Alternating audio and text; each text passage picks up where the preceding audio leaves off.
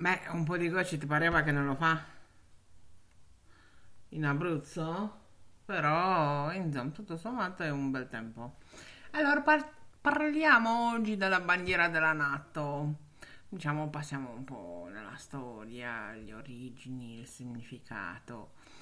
Ehm, ci ricordiamo che è una rosa dei, vien- dei venti bianca all'interno di un cerchio su sfondo blu. Questa è la, la bandiera della NATO, no? Ehm, ma vediamo un po' con questa guerra. Giustamente tutti stiamo a guardare che cosa sta facendo NATO, che come si muove NATO, anche perché c'è le basi, le basi dappertutto in Europa e nei paesi democratici, diciamo, anche meno democratici, pure come la Turchia, che è paese NATO e di democrazia lo sa poco niente. Però insomma, um, la NATO, eh, che significa Organizzazione del Trattato dell'Atlantico del Nord, eh, è stata fondata nel millenovecentoquarantanove e riunisce paesi membri occidentali per poter def- difendersi dall'altra grande forza mondiale di allora, come adesso, Unione Sovietica. La bandiera che simbole- simboleggia la NATO viene di fatta, fatto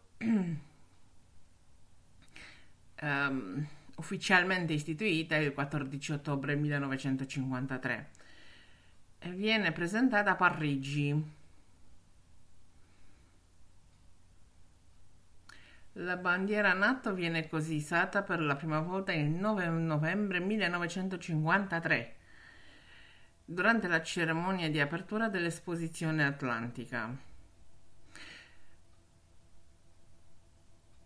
La spiegazione più dettagliata della bandiera della NATO ne ha dato il generale, il segretario generale Hastings Ismay, che ha detto della bandiera che è una stella a quattro punte che rappresenta la bussola che ci, che ci tiene sulla retta via, la via della pace, e un cerchio che rappresenta l'unità che lega insieme i quattordici paesi a quel tempo. Lo sfondo blu rappresenta le acque dell'Oceano Atlantico. Ehm, giustamente la bandiera mette insieme valori politici, regionali, culturali, che tutti insieme hanno scopo da difendersi de, de, dai paesi culturalmente e politica, politicamente più distanti, eh, come, come la Russia, come la Cina, anche, che nel futuro non si vede tanta pace, onestamente. La bandiera invece, fino a quando è stata adottata, eh, ci sono volute tentativi, prove. In prima fase è stata adottata da un nucleo operativo della NATO che raggruppava le forze alleate occidentali che avevano vinto la seconda guerra mondiale. Shape, un logo giallo su sfondo verde, il motto Vigilia Pretium Libertatis, tutto attorno, che in latino significa la vigilanza e il prezzo della libertà. La cui idea si attribuisce a Dwight Eisenhower, comandante delle forze alleate durante la guerra e presidente degli Stati Uniti qualche anno dopo. Ma la storia non si ferma e si sa prosegue il suo cammino.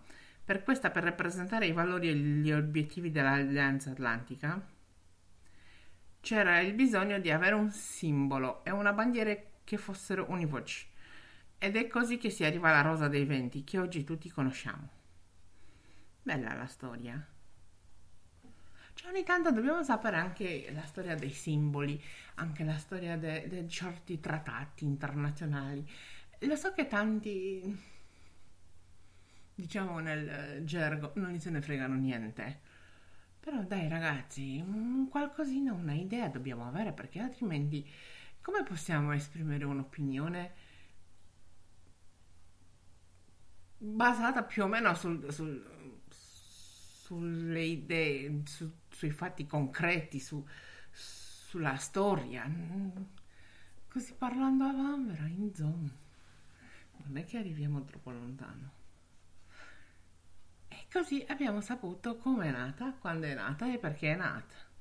e che cosa rappresenta alla fine, perché tanti guardano NATO e dicono oh, ma questi americani, eh no, non sono solo americani, sono tanti paesi in dentro e si sono riuniti in dentro per difendersi.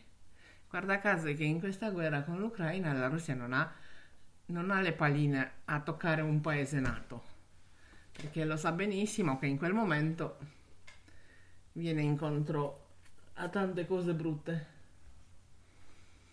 Infatti Ucraina, se era paese NATO, se lo scordava la Russia. Ciao ciao!